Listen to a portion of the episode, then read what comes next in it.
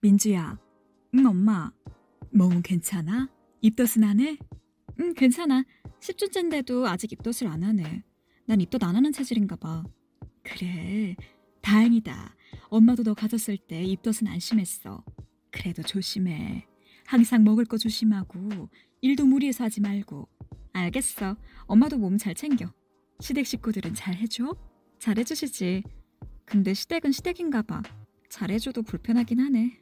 그렇지. 시집살이 힘들지.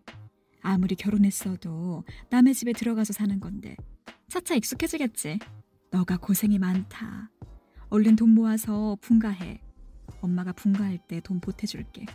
무슨 돈을 보태줘. 내가 알아서 할게. 그 돈으로 엄마 여행이나 다니셔. 결혼할 때 해준 게 없어서 항상 마음이 쓰인다. 오늘 왜 이래?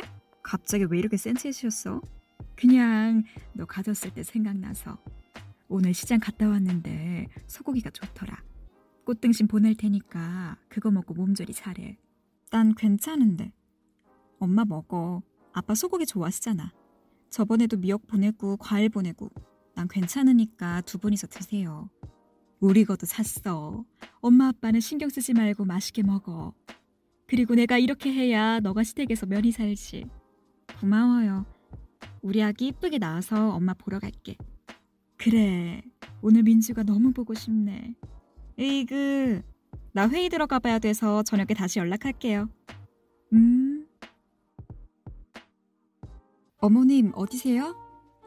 잠시 친구 만나러 왔다. 왜 그러냐? 집에 안 계셔서요. 오늘 늦으세요? 아니, 이제 곧 들어간다. 애비 저녁은 너가 좀 챙겨라. 네. 아, 근데 어머님 친정엄마가 소고기 보내셨다고 하는데 못 보셨나요? 도착할 때 된 것 같은데. 소고기? 모르겠는데. 난 받은 거 없다. 네. 아직 안 왔나 보네요. 조심해서 들어오세요. 어머님, 왜? 저희 엄마가 보낸 소고기 신우한테 보내셨어요? 뭐? 제가 그때 말씀드린 소고기 말이에요. 아가씨한테 보내셨죠? 난 그런 적 없다.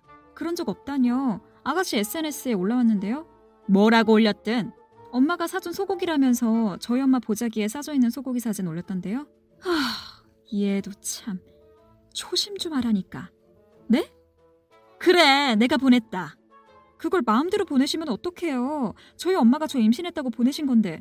우리 집으로 보낸 거잖냐. 내가 받은 선물 내 딸 준 건데 그게 잘못이냐? 저한테 보낸 거잖아요. 저 먹으라고.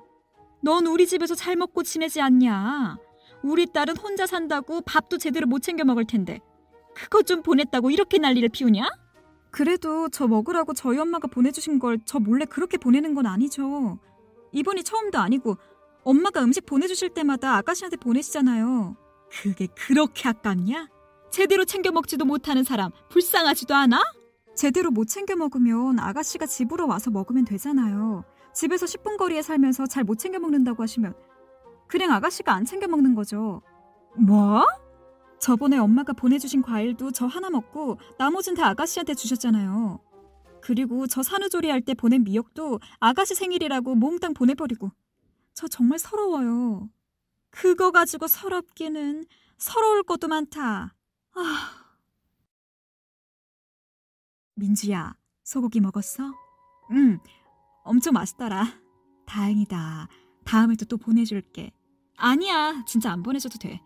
그냥 엄마 아빠 먹어. 난 내가 잘 챙겨 먹고 있어. 그래도 보내줘야지. 우리 딸 고생하는데.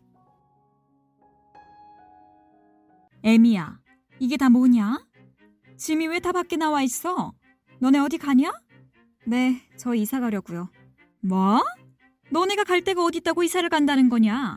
친정으로 가려고요. 뭐? 남편이랑도 다 얘기 끝냈어요. 남편도 어머니가 그런 식으로 행동하시니까 어쩔 수 없대요. 이런 배은망덕한 것. 남편이 어머니가 저랑 저희 엄마한테 사과할 때까지 그동안 드리던 용돈도 끊으시겠대요. 그게 무슨 소리냐? 아니, 내가 왜 사과를 하냐? 내가 무슨 잘못을 했다고? 아무튼 저희 친정으로 가니까 그렇게 하세요.